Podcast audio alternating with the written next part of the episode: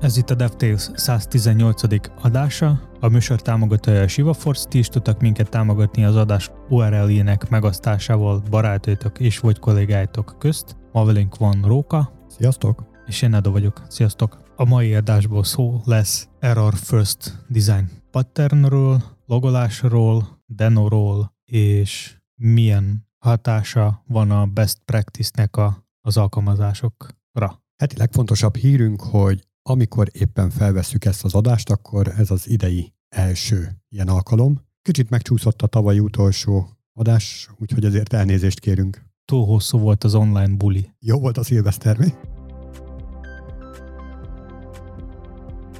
Nagyon sokat szoktunk arról beszélni, hogy hogyan építsünk fel egy alkalmazást, vagy amikor már éppen nyakig benne vagyunk, akkor hogyan tudjuk azt jól folytatni, illetve hogyan tudjuk befejezni. Ennek az egyik része az, amikor logolnunk kell valamit. Most gondolom nem a konzol logra vagy printre gondolsz. De, arra is, meg mindenféle logolásra. Hát így alkalmazás fejlesztés közben milyen fajta logolás jut még eszedbe? Az egyik a konzolba, a másik a szerver felé, mikor a másik a szerver felé bizonyos eventeket beküldeni, ami fognak bizonyos infót beküldeni. És ott mi történik vele? Elmentődik a DB-be. Aha, szóval, hogy adatbázisba is írhatunk, meg még fájba is kiírhatjuk ezeket a dolgokat, elküldhetjük egy ilyen nagy log szervernek, egy ilyen nagy gyűjtőnek. Akár e-mailbe is lehet küldeni. Akár e-mailbe is. Akár üzenetbe is lehet küldeni. Uh-huh, bizony. Akár posztolni Instagramra, Facebookra, meg egyéb más ilyen social media platformra is lehet. Na és minek csináljuk ezt? Tehát mi a célja egy ilyen logolásnak? Van egy jó szándék, meg egy rossz. Kezdjük a rosszal. Milyen rosszra lesz ez jó? Hát a rossz, amikor valaki szeretne mondjuk lopni valamilyen adatot. Uh-huh. Ah, nagyon jó például keylogger, az is ilyen. Igen. Vagy egy elszólópó cuccunk. A jó szándékkal, amikor mondjuk szeretnénk elkapni valamilyen hibát, vagy amikor tesztelünk valamilyen feature, amelyik használják, vagy sem, meg ilyen analitikákat is tudunk gyűjteni. Ezzel. Nagyon jó, hogy említett, például az, az összes ilyenfajta analitika szoftver, és tök mindegy, egyet sem tudnék így konkrétan kiemelni, hogy, hogy az előrébb lenne, mint a többiek, de hogy az is egyfajta logolásnak számít, a látogatottságot logoljuk vele. Milyen adatokat logolunk? Attól függ, hogy mit, mit szeretnénk log- logolni. Tehát mondjuk, hogyha valami klik esemény, akkor logolunk, lehet logolni, hogy hol klikkelte, hányszor klikkelte, meg ki klikkelte, meg sok-sok egyéb más, meg milyen böngészőben, milyen eszközön, vagy egyáltalán ez böngésző volt, vagy mobil alkalmazás, vagy desktop alkalmazás, szóval sok mindenféle infót lehet elkérni. Nem biztos, hogy hogyha valaki klikkel, akkor az összes infóra, vagy az összes ilyen adat típusra lesz szükség, hanem lehet elég lesz valami csak bizonyos, mondjuk, hogy hányszor klikkelte, és hova, és egyáltalán klikkelte el vagy sem, bár ez már lehet kiszűrni a, a DB-ből. Szóval mindig meg kell nézni, hogy milyen adatra van szükség is, és akkor ez alapján eldönteni, hogy mit kell beküldeni. Ez tök jó, amit említesz, hogy klikkelt vagy sem, azt ki lehet szűrni a DB-ből. Hogy lehet összekötni egy, egy backenden lévő logot egy, egy frontendes, frontendben történt loggal? Tehát, hogy a böngészőben valaki kattintott egy gombra, ettől összeomlott az adatbázis szerver. Ezt így hogy lehet összekötni? Mert nyilván millió látogatónk van, akik egyszerre össze-vissza mindent csinálnak, de az egy gonosz felhasználó ő meg tudja fektetni a rendszert, hogy lehet az ő tevékenység sorozatát összekötni? Ez nagyon jó kérdés, és nem tudom. Hát erre szoktak használni egy olyan generált azonosítót, ami a, az adott esemény sornak a kezdetén a kiinduló pontján generálódik, lehetőleg egyedi azonosító legyen, az nagyon sokat segít utána a problémák felderítésében, meg a logok összekötésében, és utána minden egyes komponens, akin keresztül halad ez a kérés, vagy ennek a kérésnek a kiszolgálásában részt vesz, ők megkapják ezt az egyedi azonosítót, és az ő saját logolásuk az ezzel az azonosítóval kiegészítésre kerül. Ez azt jelenti, hogy amikor most adott esetben ennél a példánál az emberünk kattintott a gonosz gombra, akkor ott legeneráltunk neki egy 42-es számot, és akkor ez végigutazik az összes rendszeren. Minden komponens, aki ebben a folyamatban részt vett, ő a 42-es azonosítót azt ki fogja logolni, és később, hogyha összegerebézzük ezeket a logokat egy, egy nagy közös helyre, akkor tudunk majd szűrni ez alapján, az azonosító alapján, hogy akkor a 42-es tevékenység az mi volt. Mert ugye valami, tehát a végén be tudtuk azonosítani, hogy összeomlott mondjuk az adatbázis, vagy tehát megtörtént az az esemény, amit akarunk figyelemmel kísérni, és akkor így meg tudjuk keresni azt, hogy mi volt ennek a kiindulási forrása. Ugye itt még arra érdemes figyelni, hogy ha egy adott komponens ez úgy érkezik egy kérés, hogy maga a kérés az nem tartalmaz ilyen azonosítót, akkor neki kutya kötelessége lenne egy újat generálni, és akkor ezzel beszélgetni tovább.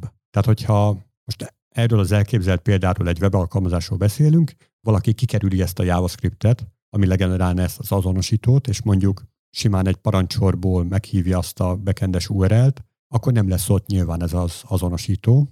És ha a backend generál egy ilyen headert? Hát bármelyik komponens megkapja ezt a kérést, vagy ezzel, ebben a kérésben részt vesz, és nem kapott ő saját azonosítót, akkor kell, hogy generáljon egyet. De előbb említetted, hogyha valami frontend kód, JavaScript, ami fog generálni ezt az azonos, azonosítót. De... Igen, azt is egy ilyen egyenrangú komponensnek tekintem ebben a folyamatban. De, de miért ez miért inkább nem megoldani az, hogy a szerver generáljon egy ilyen ID-t? Azért, mert tök jó lenne az, hogyha már a frontendes tevékenység sorozat is logolásra kerülne. Tehát lehet, hogy ő nem a kattintással fogja kezdeni, hanem előtte még begépelte a gonosz karaktersort ott a usernév mezőbe. Igen, de az a logolás majd fog küldeni a backend felé. Hát feltéve, hogy él még akkor a backend. Mert ugye most arról beszéltünk, hogy összeomlott.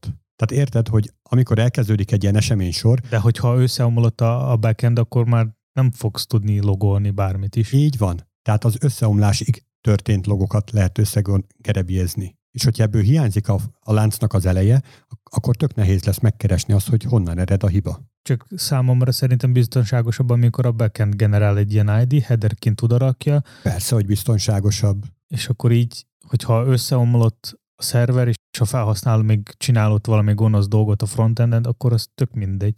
Persze, hogy biztonságosabb, csak arra próbálok neked utalni, hogy az egy-egy folyamatnak az elejét kell ellátni egy ilyen azonosítóval. Minden egyes folyamatnak. Most tök mindegy, hogy egy, hogyha így elengedjük ezt a böngészős témát, és azt mondjuk, hogy két szerver beszélget egymással ütemezetten, az egyiken van egy cron job, ami időnként, mondjuk 10 percenként meghívja a másik szervert, oda is szükséges egy ilyen. És aki elindítja a folyamatot, ő neki kellene generálni elsősorban, de hogyha aki megkapta ezt a kérést, ő nem talált ilyen azonosítót, akkor ő neki kutya kötelessége generálni egyet, és azzal továbbítani a hátsó további rendszerek felé. Így most már így világos, hogy ha nem kapja, akkor generálni.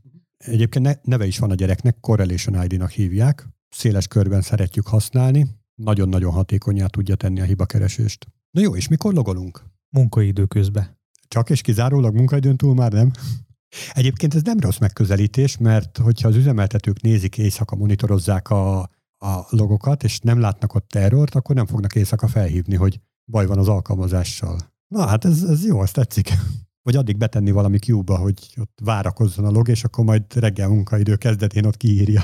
Nem csak erre gondolok, hogy időpontban mikor, hanem hogy milyen eseményekre. Tehát hibákat logolunk, ugye azt már mondtad, azon más nem, Más is lehet, AB testing, lehet logolni, mindenféle interakciókat is lehetne logolni, performanciát is lehet mérni, ne, sikeres interakciókat is lehetne logolni. És egyébként szokták is, ezzel mérik a konverziót, úgyhogy ez is tök hasznos dolog. Azt is lehetne logolni, hogy például valaki egyáltalán nem használta semmi az, akár egy alkalmazásból, vagy egy weboldalon. Akkor, hogyha jól értem, akkor te inkább azokat a dolgokat említed, amilyen negatív ág, nem mondtam egy pozitív is. Melyik volt az? Hát a performance, meg a sikeres Tehát a performance-t azért akarod logolni, hogy kiderüljön, hogy valahol rossz. Vagy jó. Hát, meg hogy mekkora volt a konverzió az adott alkalmazásban. De mindenhol ez csak pozitív szám. Nem arra gondolok, hogy pozitív vagy negatív szám, bár lehet nulla is. Az se negatív. Hanem, hogy maga egy ilyen negatív eseményt akarsz elkerülni vele. De valójában nem, de hogyha AB, te, hogyha AB testinget logolsz, és akkor nézed, hogy melyik oldal fog jobban teljesíteni, tehát a rosszul teljesítő oldalt akar, attól akarsz megszabadulni. Igen. Tehát a rosszat, tehát a rossz, a negatív dolgot fogod. Nem, a jó dolgoz, mert mérsz azt, hogy melyik oldal, vagy gomb, vagy akár milyen elem jobban szeretik a felhasználók. Tehát ez, ez egy pozitív szerintem, nem, negatív. Hát, ja, igen. Igazából nézőpont kérdés. A negatívat Ma, elkerülöd, a pozitív felé mozdulsz Tehát, el. hogyha kettő különböző UX, UI, UX ember csinálta, akkor valaki számára az biztos negatív lesz. Na látod. Vagy, de lehet akár egy is, tehát neki is lehet, hogy az egyik oldala, ami, vagy az egyik, az egyik megoldás jobban tetszett, mint a másik. Hát meg ugye hibakeresés miatt szoktunk még logolni, de az is igazából ilyen tökre negatív felhangú, hogy van benne valami hiba, és azt meg kell keresni. Meg ami még érdekes szokott lenni, weboldalaknak a forráskódját. Nem tudom, te például hogy szoktál böngészni interneten, én a forráskódokat nézem. És, és akkor neked van egy ilyen szemüveg, ami így... Ja, át, fejben, át, fejben mutatom. Ja. Na, de viccet félretéve ilyen forráskódokban azért lehet találni olyan fajta logolást, vagy, vagy logolás, vagy komment, amilyen hát vagy figyelmeztető, vagy figyelemfelkeltő jellegű. És olyanra gondolok, mint mm, talán a Facebooknál, vagy hol láttam, felnyitod a konzolt, és akkor ott van egy ilyen nagy figyelmeztető szöveg, hogy aki nem ért hozzá, az ne használja. De olyannal is lehet találkozni, hogy álláshirdetés van egy ilyen logban. De ugyanígy például az egyik idézőjelbe tett kedvencem, amikor egy ilyen CICD szerveren megjelenik az, hogy a Jeremynek pénzre van szüksége, mert ő fejlesztette azt a nódos libet, és hiába küldünk neki, ugyanúgy ott marad ez a logolás. De amúgy még logolás nem csak a weboldalakon használjuk, hanem más alkalmazásokban, ami a fejlesztőgépeken fut, na például, nem tudom, Node.js Java. Persze, És persze. fejlesztés közben lehet bármit is logolni. Hát ez mindenfajta informatikai eszközön gyakorlatilag logolunk. Sőt, igazából nem csak ilyen eszközön, hanem gyakorlatilag bárhol. Tehát, hogyha mondjuk nem egy IT-s munkakörben dolgozol, és fölírsz egy szetlire, hogy hány termék ment át a gyártósoron, gyakorlatilag az is egy, egyfajta logolásnak számít. Oké, összegyűjtöttünk egy nagy halom logot mindenféle témában, tematikában, mindenféle komponensről. Ki az, aki ezeket eléri, ezeket a logokat? Attól függ, hogy ki összegyűjtette. Hát érted, hogyha most ha visszakanyarodunk ez a böngészőben, kiírunk konzolra valamit, az eléggé öncélúnak tűnik nekem, mert hogy azon az egy eszközön kívül sehol máshol senki más nem fogja azt a, azt a logot elérni. Tehát ez ilyen fejlesztői egoizmus, hogy ú, majd mindenkinek jó lesz az, de rajta kívül senki nem fogja ezt megnézni. Szerintem nagyon fontos megérteni, hogy mi a cél a logolásnak, és mit akartunk ezzel elérni. A legtöbb esetben hibakeresés. És akkor ez alapján eldönteni, hogy hogy szeretnénk megkapni ezt a logot, hova elmenteni, és hogy feldolgozni. És ez alapján eldönteni, hogy mondjuk mentsük el DB-be, vagy valami issue trackerbe, vagy még valahova, lesz-e valaki, aki fog ezt feldolgozni, lesz-e egy menedzser, aki ezt fog feldolgozni, vagy lesz egy fejlesztő, aki ezt fog feldolgozni és egyből javítani, vagy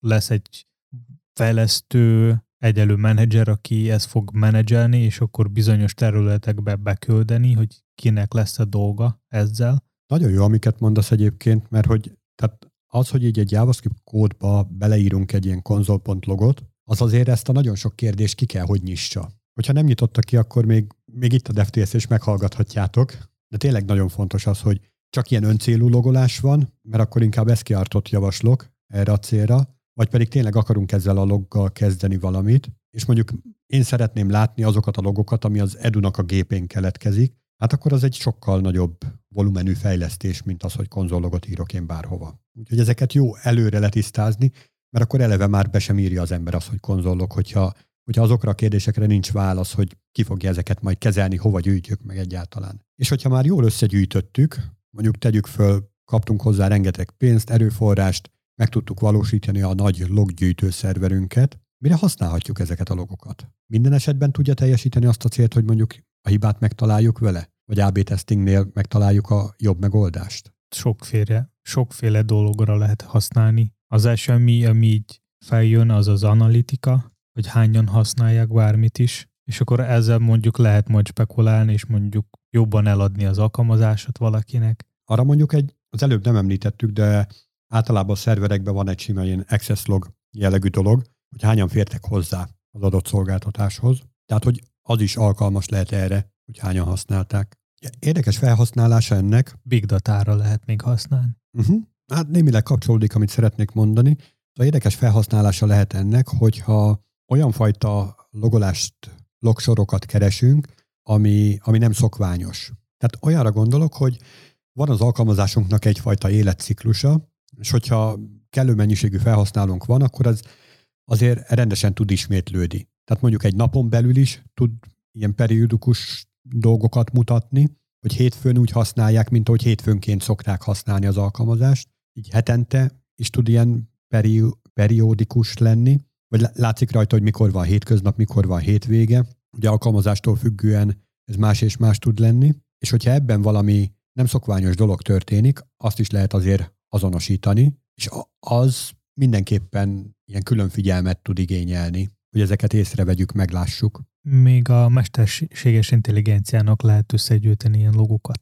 Hát ez gyakorlatilag pont ez. Annak egy, egyfajta ága tud ezekkel a, a, a szokásostól eltérő mintákkal foglalkozni. De hogy szokásos minták is lehetne összegyűjteni, és mondjuk valamit mond, egyszerűsíteni, vagy rábízni mesterséges intelligenciára. Tehát ugyanaz a művelet, ami többször történik, és hogy vagy többször történik, vagy ha valahol van valami elakadás, vagy még valami, és akkor vagy egyszerűsíteni, vagy egy az egybe kiszedni. Vagy rábízni a mesterséges intelligenciára, és akkor ő a felhasználó nyomja csak egy gombot, és az összes többi meg, megoldja a mesterséges intelligencia. Egyébként ez micsoda remek gondolat. Tehát, hogy van egy hosszú-hosszú formom, amin végig kevergődjek, de már az első gombnyomásból látszik, hogy mit akarok csinálni, és akkor ő végig megcsinálja helyettem. Ez egyébként egy tök jó gondolat. És ugye már részben említettük ezt, hogy ö, miket logolunk, hát ott azért tényleg mindenfélét a felhasználónak az összes adata, akár a hardverének, akár a környezetének, akár neki saját magának megvan.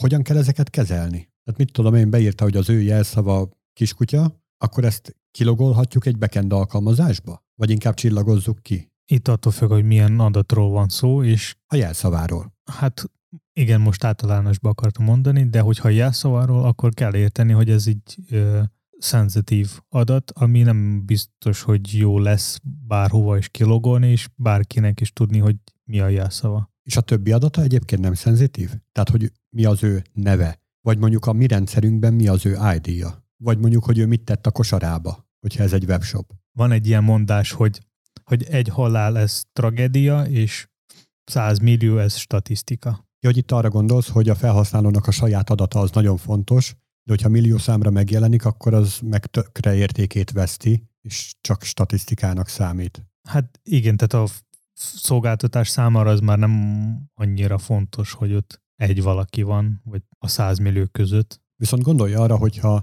mondjuk valami sebezhetőség mentén feltörik ezt az adott szolgáltatást, és elviszik az adatot, már pedig azért viszik el, hogy egyesével felhasználják, és darabonként eladják, akkor az igenis érték lesz. Tehát mindenképpen érdemes időt és energiát fordítani arra, hogy valamilyen módon anonimizáljuk ezeket az adatokat.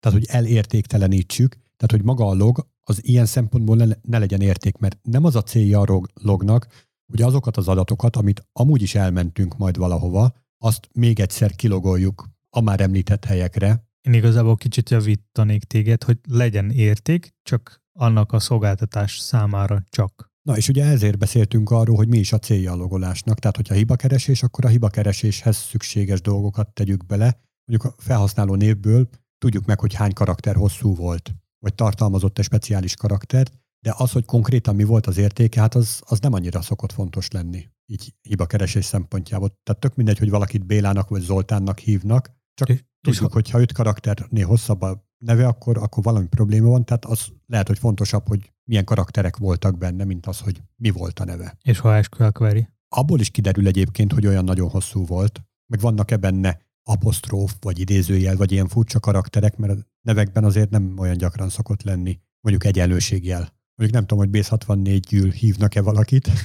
De mondjuk lehetne is logolni, logba berakni egy olyan üzenetet, ami fog elmagyarázni, hogy pontosan mi történt abba azzal a stringgel, vagy bármivel, és akkor így egyértelmű lesz, és nem kell kilogolni maga a, a kariászovat. Ja, hát persze, persze, igen. Tehát például, hogyha valakinek már ugyan, valakinek ugyanaz a jelszó, és a mondjuk webalkalmazás policy szerint az nem lehet, hogy ilyen legyen, akkor nem logolni kettő jelszavát, hanem csak azt, hogy ugyanaz történt, tehát már van egy ilyen igen, igen, jelszava, igen, igen, és igen. akkor kell. Na és ilyenekre gondolok, hogy erre egyébként érdemes időt és energiát szánni, hogy ilyen módon ezt a fajta értékét, tehát ezt a másik értékét megszüntessük a lognak, viszont olyan szempontból értékes maradjon, hogy amit, amit szeretnénk vele elérni a logolásra, hogy maga a folyamat lépést azonosítsuk, az pedig megmaradjon. És hát egyébként amellett meg nem mehetünk el, hogy egy kicsit témát is váltsak, ami most így a világban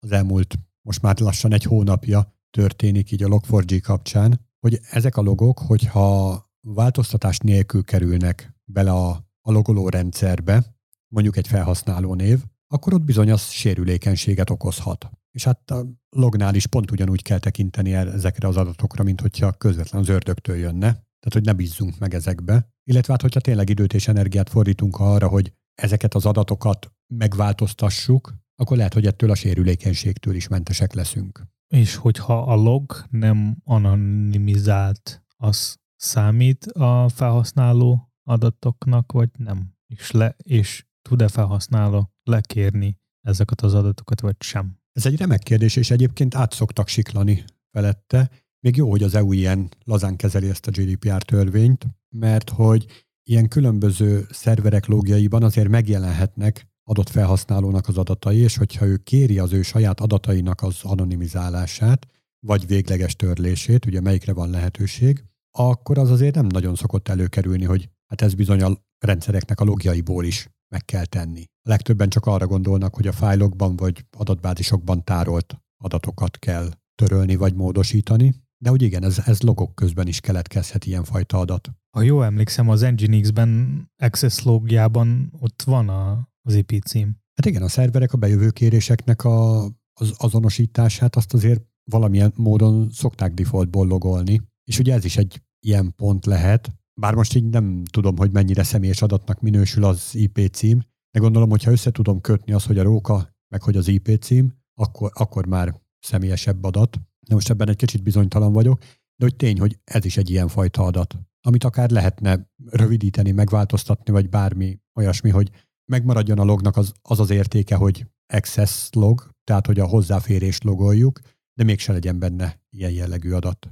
Mert valójában nem az a fontos. Persze olyankor, hogyha millió számra érkezik ugyanarról az IP-ről valamilyen kérés, akkor, akkor ilyen szempontból jó, csak hát akkor már nem a logot fogjuk nézegetni, hogyha ilyen túlterheléses támadással van dolgunk. Mert lehet, hogy el sem érjük, mert nem fog kiszolgálni minket a szerver sem közelről, sem távolról. Tudom, Róka, hogy nagyon szereted, sőt, imádod a TypeScript-et. Azért hoztam egy ilyen témát, hogy a Deno fog csatlakozni a TC39 csoporthoz. Erről mit gondolsz? Sikerülni fog nekik. És szerinted mi lesz ebből sztoriból? Hát ezt nehéz lenne megmondani, hogy mit szeretnének ezzel a nyelvvel kezdeni. De te mit érzesz? Hogyha egy ilyen mínusz 10-től plusz 10-ig terjedő skálán kéne így az érzéseimet ezzel kapcsolatban összefoglalni, akkor ilyen mínusz 0,5 mínusz 1 közöttre satszolnék. Tehát így majdnem semleges, de egy kicsit inkább ilyen negatív érzésem van ezzel kapcsolatban. Igazából attól tartok, hogy olyan fajta típusosság kerül majd a nyelvbe, amely egyébként nem része. Én például tökre szeretem azt a JavaScriptben, hogy össze-vissza mindent is lehet mindennel keverni.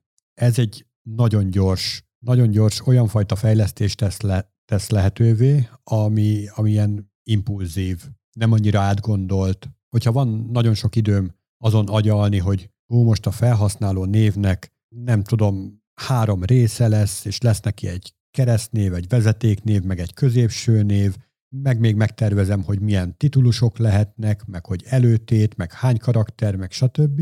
Hogyha erre mindre, mindre van nagyon sok időm ezt megtervezni, akkor persze tök jó lehet, hogy utána majd vezeti a kezem a típusosság. Mindez egészen addig nagyon szuper, ameddig nem változik a scope. De én az utóbbi időben leginkább olyan projekteken dolgoztam, ahol az ügyfél nem igazán tudta pontosan, hogy mit is akar, hanem inkább együtt alakítottuk ki az igényeket. És változások voltak folyamatosan, ez pedig a, ezek a kötött adatstruktúrák, hát nem is az, hogy nem teszik lehetővé, hanem egy, egyszerűen tiltják. Tehát pont azért vannak ezek a kötött adatstruktúrák, hogy ne legyen változás. Tehát már pedig a felhasználó névnek, nem tudom, három tagból és egy előtagból kell állnia pont. És hogyha emellé, mit tudom én, még szeretnék egy sorszámot is betenni, ami mondjuk egy numerikus érték, akkor meg kell határoznom ennek a típus definícióját, de hogyha ez változik, és mégiscsak kidobjuk ezt a numerikus értéket, mert rájöttünk, hogy a Kovács Béla 5 az nem olyan jó felhasználó név, akkor, akkor a típusokat is kell módosítanom. És hát akárhonnan is vesszük, ez mégiscsak dupla munka. Egy, egy ilyen nagyon, nagyon old school vízesés modellnél, ahol tényleg így sok-sok időt eltöltünk a tervezéssel, nagyon részletesen letervezzük, hogy már gyakorlatilag betanított majmok meg tudják csinálni az alkalmazást, ott ez tök jó lehet, mert ott van idő ezeket elkészíteni, nagyon pontosan, nagyon részletesen le lehet írni ezeket a típus definíciókat, és tökre fogják vezetni az embernek a kezét, lehet mindenféle autokomplitet. Persze, hogyha az ember idét használ, akkor amúgy is van neki normális autokomplitje, de hogyha nem, ha csak valamilyen szövegszerkesztőt használ, ak- akkor ezek a TypeScript definíciók, ezek, ezek abban is tudnak segíteni. Tehát e, ez a része, ez biztosan jó, csak mondom, a változásokhoz való viszonya, hát ott, ott újra kell gyakorlatilag tervezni az egészet olyankor. Amiben még tud segíteni a nagyon sok típusosság, hogy esetleg már fejlesztési időben, mivel fordítani kell, ezért fordításkor fog szólni, hogy nem is fordul le a kód, és akkor ott fordítási időben jelzi, hogy hú, hú itt valami probléma van, a Kovács Béla mellé nem csaphatsz egy ötös azonosítót, mert hogy nincs ott egy ilyen numerikus érték. Nem tudunk oda integert menteni. Ez a része tök jó.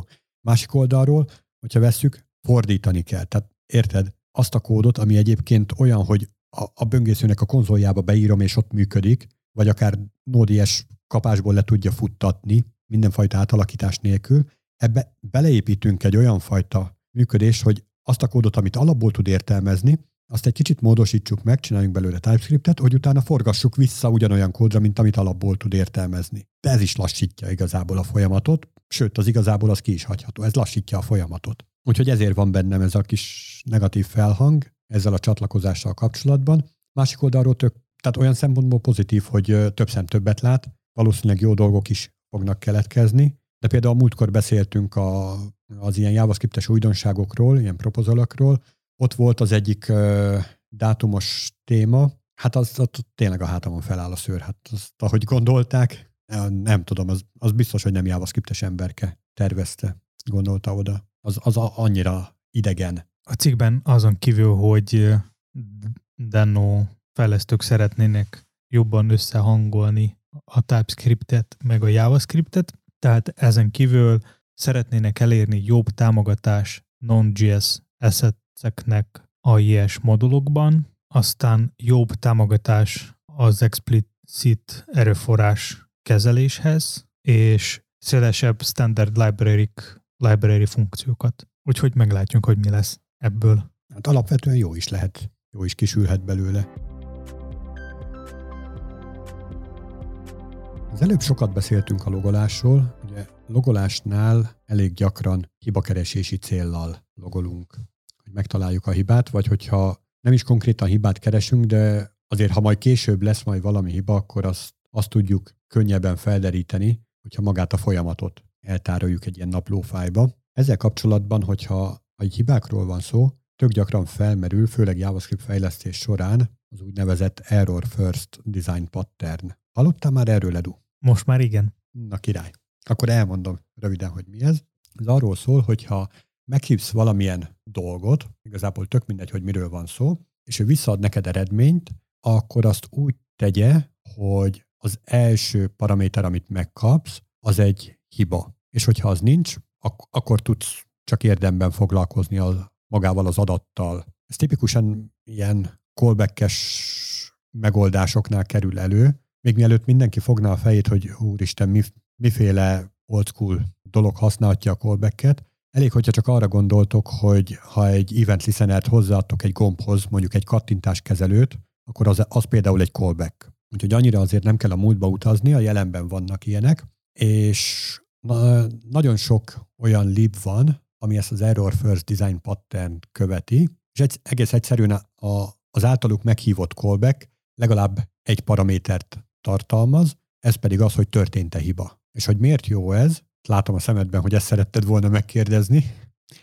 Ez azért jó, mert amikor JavaScriptet futtatunk, akkor ugye egy szálló fut a rendszerünk, és hogyha ez az egy szál valami miatt elhasal, elgáncsolja saját magát, akkor nincs tovább. Tehát akkor nem fog utána már semmi sem történni, és ebben tud ez segíteni, hogy először mindig a hibákat kezeljük le, majd pedig ezt követően tudunk a, a zöldággal vagy a Happy Pass-szal foglalkozni. Gyakorlatilag mindig az órunk alá dörgöli a rendszer, hogy na itt bizony lehetett hiba, kezeljed légy szíves, és utána mehetünk tovább. Ugye a callback kiváltására többféle módszer is van, használhatunk ilyen promiszokat, ahol a kettság az, ami kiváltja ezt, de én így code review során nagyon gyakran azt tapasztalom, hogy akár feledékenységből, akár azért, mert kapkodunk, vagy bármi miatt vagy csak megzavarják az adott fejlesztőt, de hogy tök sok esetben kimarad ez a fajta hibakezelés. Amikor promise vagy try catch van? Amikor promise. Ugye? Ja. És ugye beleírja az aszinkron hívását az emberünk, ami egy promisszal tér vissza, tök jó annak a denágába,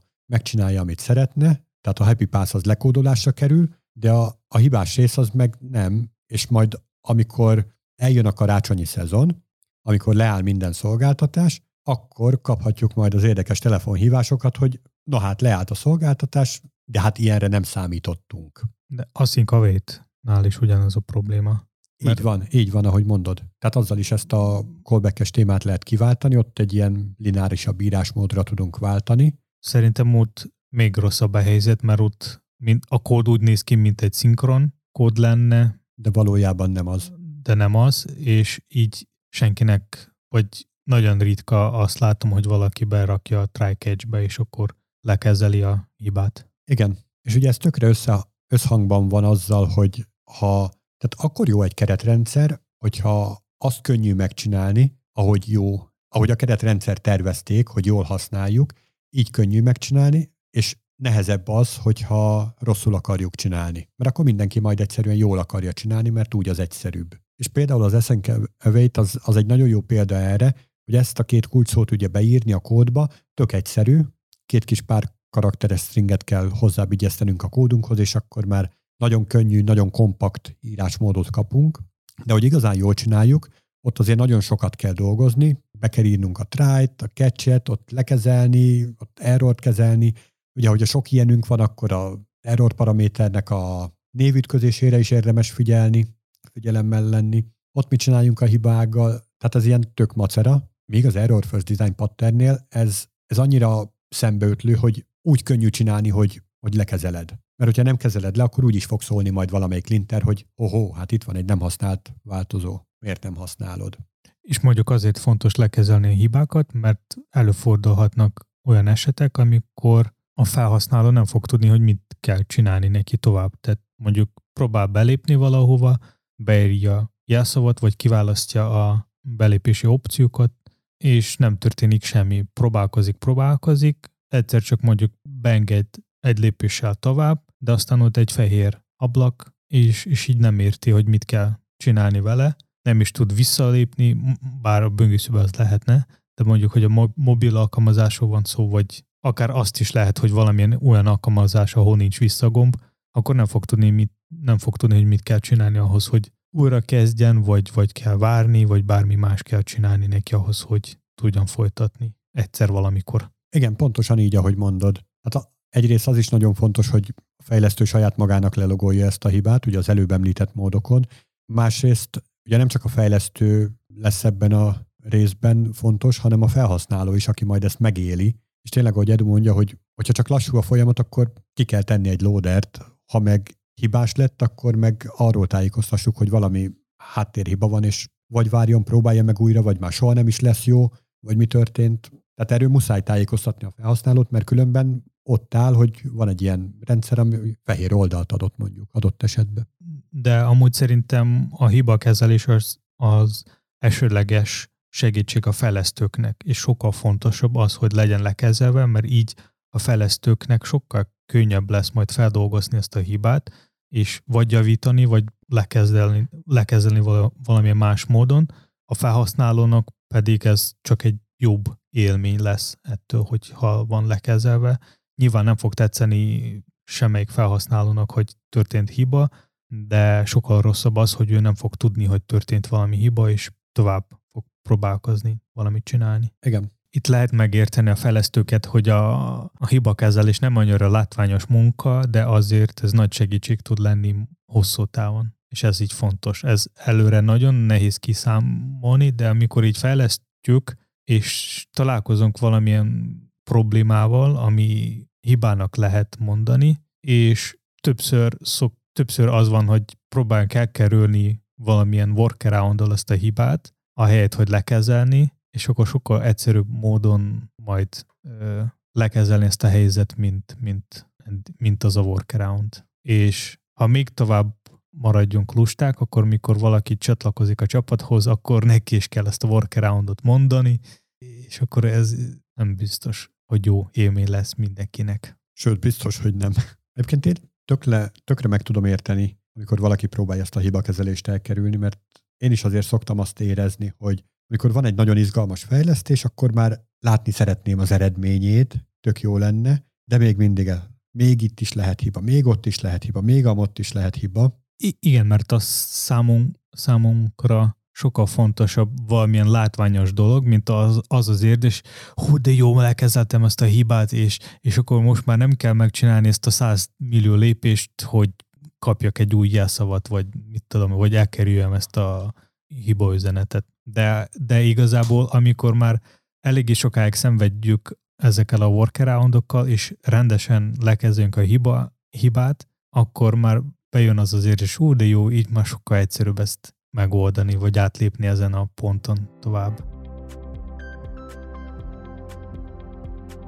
Mindenki szereti a best practice-eket, mert hogyha nagyon sok best practice lesz, akkor legjobb projekt lesz. És minél több, annál jobb a projekt. Mit gondolsz erről, Róka? Hát azért best practice, mert hogy ezek a legjobb dolgok, amik történhetnek a projekttel.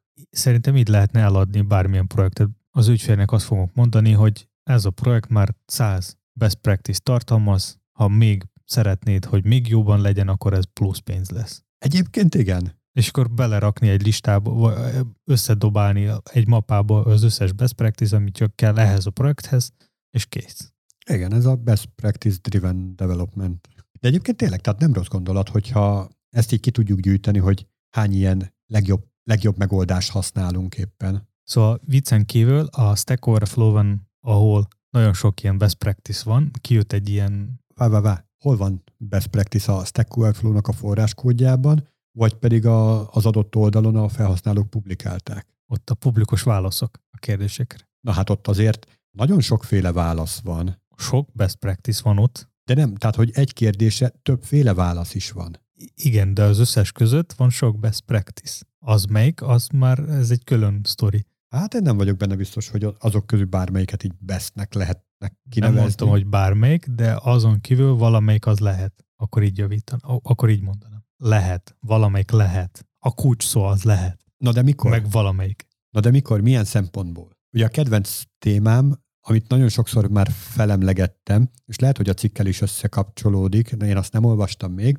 Szóval, hogy ja, ajánlják, hogyha webszervert üzemeltetsz, akkor már pedig kapcsolt be a tömörítést a szerveren, mert akkor sokkal kisebb lesz a hálózati forgalmad. De hogyha neked egy nagyon gagyi eszközöd, nagyon limitált CPU kapacitással áll rendelkezésre, viszont szélessávú internet kapcsolattal, akkor tökre nem leszel motivált abban, hogy a, az internet kapcsolatnak a sávszélességét óvd, viszont abban meg tökre motivált leszel, hogy ennek az eszköznek a CPU-ját kiméld, tehát just se fogod bekapcsolni a tömörítést, vagy már eleve tömörített állományt fogsz feltölteni. Tehát, hogy az a best practice, hogy kapcsolt be mindenképp a tömörítést, az így egyszerűen nem állja meg a helyét ebben az esetben. És ezért mondom, hogy van ott sokféle megoldás, sokféle szempontból nézik, és lehet, hogy valakinek az egyik lesz best practice, egy másik embernek, aki más problémákkal küzd, de hogy egyébként ugyanaz a, ugyanabban a helyzetben van, csak más eszközökkel dolgozik, ő neki meg egy ezzel szöges ellentétes megoldás lesz a jó. Igen, ferrari nem biztos, hogy jó megoldás ásni. Nagyon jó, nagyon jó példa. Szóval visszatérve a cikkhez, a Stack Overflow-on megjelent egy olyan cikk, hogy a best practice-ek tudnak lassítani a te alkalmazásodat. Pont erről beszéltem, akkor király. Lehet, hogy én írtam.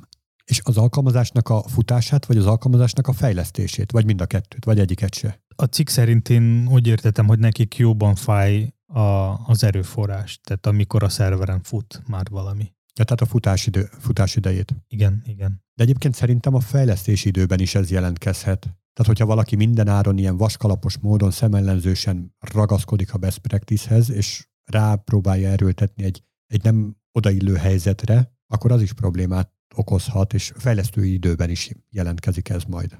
A lényeg az, hogy a Stack Overflow, amikor kezdte, ők akkor kiválasztották a Microsoft az összes stacket, hogy azzal fognak fejleszteni, és az a Microsoft, tehát a .NET, C Sharp, MS SQL, és ezzel az a probléma volt, hogy amikor skálázódott a szerver, akkor nekik több, több pénzt kellett fizetni, mert a mindegyik server instancehoz kellett egy külön licenc.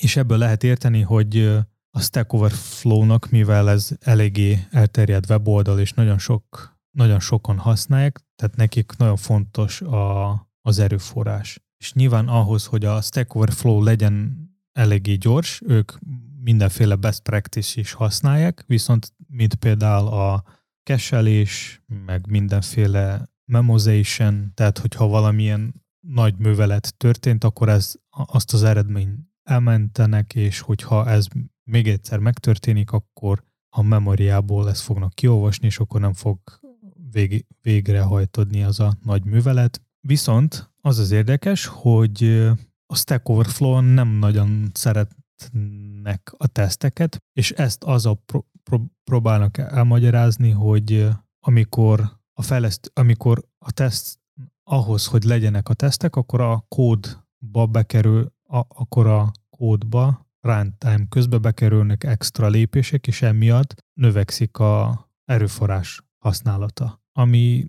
fájdalmas is lehet, és meg lehet érteni, hogy ez miért rossz. Úgyhogy a Stack Overflow szerint ez a best practice, hogy a mindenhol legyenek tesztek, az, az már nem annyira működik. Meg a unit tesztekre is ugyanaz a sztori. És akkor hogyan tesztelik ők a saját alkalmazásukat? Tehát azt gondolnám, hogy egy ilyen nagyon sok információt megélt fejlesztői portál azért már belátta azt, hogy a tesztekre szükség van. Igen, aztán ők arra térnek vissza, hogy nyilván nem azt akarnak mondani, hogy a tesztek az nem best practice, tehát ez továbbra marad a best practice, csak nem biztos, hogy ez mindig belefér.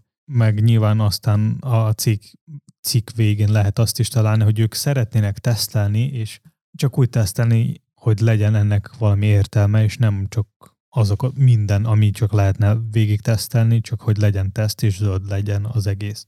Hát az pedig nagyon jól szokott mutatni, amikor egy szép Excel táblázatba megmutatják, hogy hány százalékos a code coverage, és mondjuk kijön, hogy 98,92 század százalékos, vagy 100.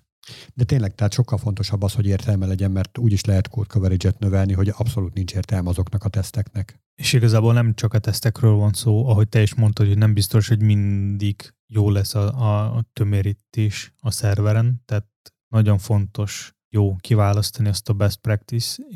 Nem is biztos, hogy nem is, lehet, hogy nem is fontos nev, valamiért, valamelyik megoldást nevezni, hogy best practice. Csak az a lényeg, hogy ez jól működjön nálad, meg biztonságos legyen. A biztonságról van szó. Nyilván, hogyha az az igény, hogy minél több erőforrás használjon ki az alkalmazás, akkor erre lehet is találni megoldást. A best practice is. Hát meg azt, köt, azt jó megérteni, hogy egy-egy ilyen legjobb megoldás, az tényleg valamilyen szempontból a legjobb megoldás, de semmiképpen sem kötelező megoldás. Én igazából azt látom, hogy a mostanában egyre több legjobb megoldás arra, hogy egyre több erőforrás használjuk meg. Egyre nagyobb a, web, a web alkalmazások, egyre több memóriát használják. De hát az elmúlt informatikának az elmúlt 30 évében te hol voltál? Pontosan erről szólt, hogy gyakorlatilag a számítási kapacitás az egekbe emelkedett, de gyakorlatilag ugyanúgy egy loadert fogunk nézni. Most is, ma is, mint amikor, mit tudom én, DOS 6.22 alatt csináltunk valamit. És a cikk, cikk végén van egy eléggé jó mondás, hogy a best practice not required practice. Na, pont ezt mondtam az előbb. Hát ezzel abszolút tudok azonosulni. Tehát, hogy a, a, ezek a legjobb technikák, azok csak valamilyen szempontból a legjobb technikák, de semmiképpen sem kötelezőek. Tehát nem muszáj őket alkalmazni. Azért, mert valahol valaki leírta, hogy ez szerinte a best practice, igen, valamilyen problémakörre lehet, hogy az a legjobb megoldás, de nem minden, minden szempontból. Az is, és semmiképpen sem kötelező. Szerintem én kicsit kiegészíteném itt inkább az, hogy önmagába az a megoldás az lehet, hogy best practice, mint egy kis unit, de amikor neked van tíz ilyen kis best practice, akkor együtt nem biztos, hogy ők fognak jól működni. Igen. Még, meg ö, fontos a, a körülmény, ahol ezt kell majd használni. Igen, abszolút. Meg hát tényleg egy, egy komplexebb rendszerben ott simán előfordulhatnak olyan fajta függőségek vagy összefüggések, amik miatt teljesen más szabályokat kell hozni, amik ott abban a helyzetben ott mások lesznek a best practice-ek. Úgyhogy nem szabad vakon követni. Legyen azért kritikus szemlélet mindenkiben.